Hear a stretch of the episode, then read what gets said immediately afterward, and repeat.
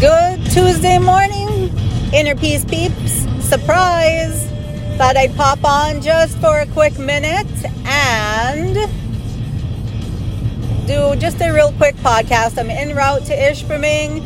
Had I just judged the weather and roads by looking out my window, I never would have even ventured out.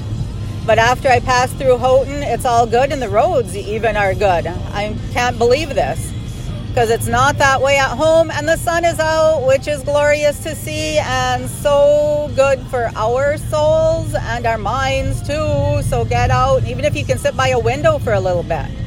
Make sure you're soaking up some rays. And one thing that I just wanted to pop on and say is about triggers. How we handle them, when it happens, what we do and most of the time, when we're triggered, it's because maybe something that we're seeing in somebody else or what happens is something that bothers us, or maybe we don't have the patience for it, whatever is happening. And I know I've had to look deep into some of my triggers and see if it's a reflection of something that I want to change in me or something maybe that I did change and now I see other people with the same behaviors.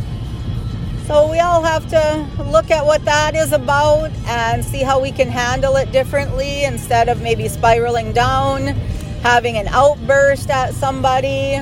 You know, there are better ways to handle it. And we all know that when we're dealing with people, everybody's different, everybody has their own way of doing things, their own thoughts and practices.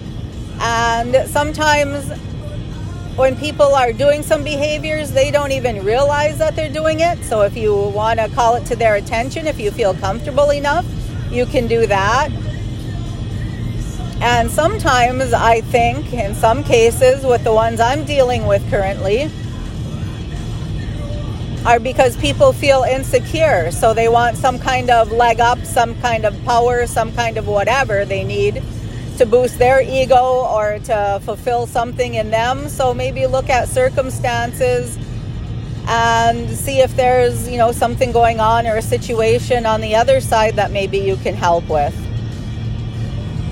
Because triggers are going to come up even for things that you thought you put to rest. But as we do this whole process of rebecoming, it's like an onion. That's how I've heard it described many times. And there's layers and layers that we peel away. So every time these things come up, maybe it's to a lesser degree. Maybe we process it quicker, we get through it quicker. So just know that too, that we don't have to be mired down in this. We can just look at it. Eventually, we'll get to a place where we'll just acknowledge it and move on immediately because it won't bother us anymore. So, anyway, that's what I wanted to talk about. We're triggers because we all have them. We just have to decide what to do with them and how to handle them so not to make a small situation even bigger because that so often is the case because other people don't realize like I said what they're doing. And so it could become a whole big issue. So let's avoid issues. There's enough of them in the world. All right, so that's it. Triggers and I'll maybe do some more of that on Saturday once I get my thoughts together a little bit more. But get out there, enjoy the day, soak up some sun, depending on where you're at. Like I said, this is just crazy and how everything changed.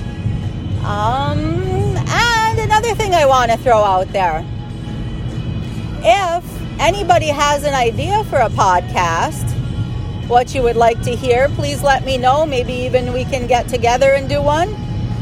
Um, you know, I, have been doing a lot of work on myself over the years group work, uh, individual work, and sought out many different teachers. So there's a whole array of things that we can be talking about.